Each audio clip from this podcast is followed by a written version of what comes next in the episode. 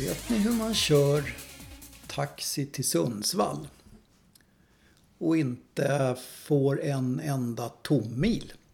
Grejen med att köra taxi det är ju det att man ska ha så lite tommil som möjligt. Alltså mil som inte är betalda. Och hur man då får en körning från Tyresö till Sundsvall och kommer hem igen utan en enda tommil. Ja, det är ju en gåta. Men en som visste det och som gärna berättade om sådana saker också. Det var en kollega till mig som vi döpte till Ljugar-Otto.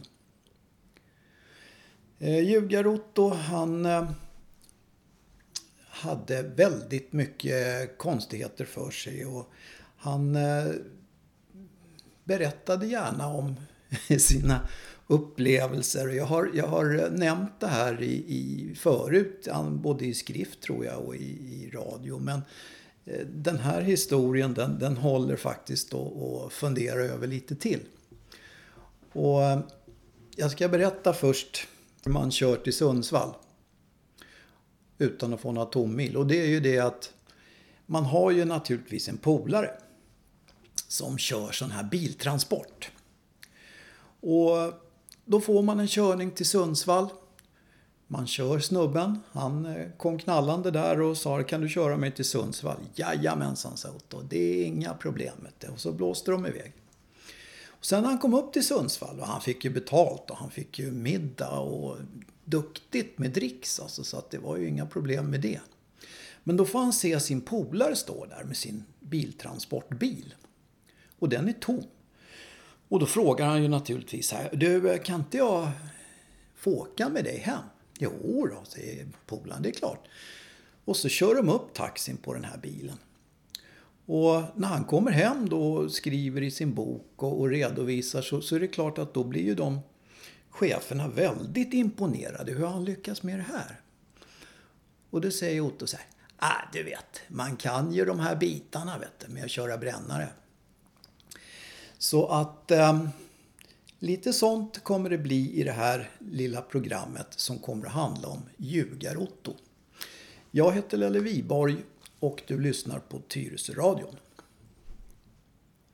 Och på den här tiden då åt vi taxichaffisar nästan varje dag på Södergården. Och alla hade öknamn på den här tiden. Det var skinnis och det var Bacon och det var kadaffi och det var ja, alla möjliga grejer. Men så hade vi också Ljugar-Otto. Och alla satt lite på spänn sådär och petade i sina bruna bönor för att vänta på att Ljugar-Otto skulle dyka upp. För det var spännande att höra hur han skulle få ihop saker och ting på slutet. Och mycket riktigt, vi väntade in Ljugar-Otto den här dagen. Och han kom ju och så, så som vanligt så började han då med att tala om att han hade ju kört in mycket, mycket mera pengar än oss alla andra. Men det var ju inte så ovanligt. Och vi sa ju då liksom i kör att ja men det är klart, du är ju lite bättre än oss Otto. Det, så är det ju bara. Men någon måste, någon måste vara bäst. Och det kostar att ligga på topp. Då blev han glad.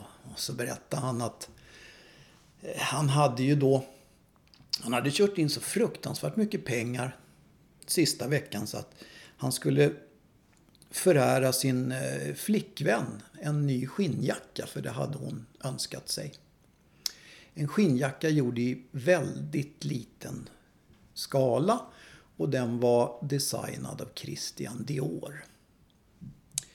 68 papp, sa han. Vet, det, men det är hon värd vet du. Eh, Ottos flickvän, hon var fotomodell, hon var eh, hade en massa mysko önskningar som han gärna berättade om och som man inte kan eh, gå ut med i radion för då får man sparken och, och, allt sånt där. Men i alla fall, jag tror ni kan med lite fantasi kan gissa vad det var han berättade om. Men som sagt, och så han lät lite, han hade, man måste liksom trissa upp han lite så att han fick lite fart på grejerna. Och då, då började han liksom och då spruta fradgan och då, då liksom, jo så här, så här var det vet du grabbar. Att, ja, du vet, jag, jag tog ju och, och, och fläskade in till, till byn då vet du, fullt skaft bara. Och byn det var ju då Stockholm. Och så kom jag på Essingeleden där alltså. Och då fick jag ju se med min falkblick där vet du, att det låg ju ett paket på mittbarriären. Jajamensan. Så jag väntade, det var någon luffare som skulle köra om där precis. Jag gick lite åt sidan där vet du, och sen så gled jag upp på mittbarriären och så hivade jag väl in det där paketet. Va? För att man är ju rätt snitsig sådär på att köra nära grejer och sådär. Alltså man vet ju var man har bågen liksom. Det, det inga, var inga problem. Så jag tog det där paketet och så gasade jag in till, till Biblioteksgatan, tror jag det var. Ja, Dior-butiken. Oh.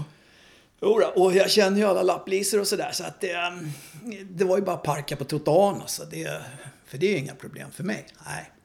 Men så tänkte jag precis när jag hade parkat så här, vet du, att ehm, eh, jag måste ju kolla det här paketet. Vet du. Så jag, jag rev väl upp det här paketet och kollade. Vet du, och då, och kan ni tänka er grabbar alltså, va? Ibland har man flax alltså. Ja, sa vi, men du har ju alltid flax Otto.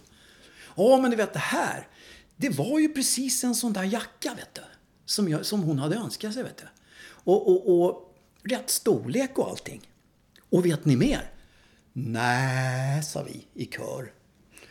Jo, vet du, i innerfickan, vet du, när jag kollade, låg en stor jävla bunt med dollarsedlar, vet du.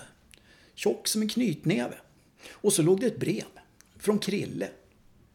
Krille, sa vi. Vilken Krille? Ja, men Krille Dior alltså.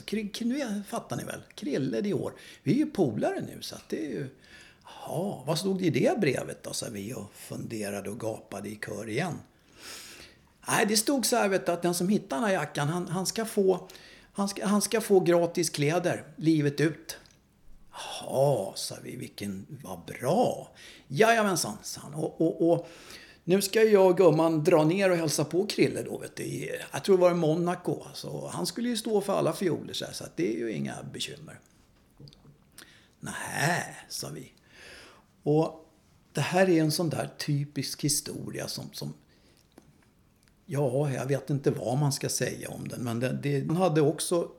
Vi kallar honom också för tusenåringen. För han borde ha varit ungefär tusen år för att kunna ha hunnit med allting som han, han räknade upp för oss.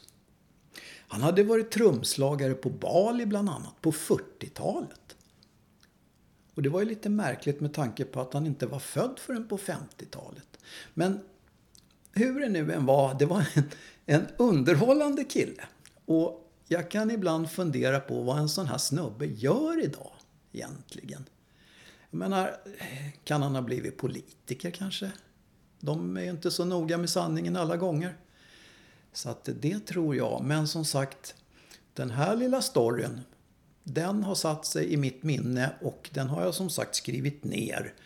Och jag måste i alla fall fundera lite grann över vad en sån här människa lever i för värld.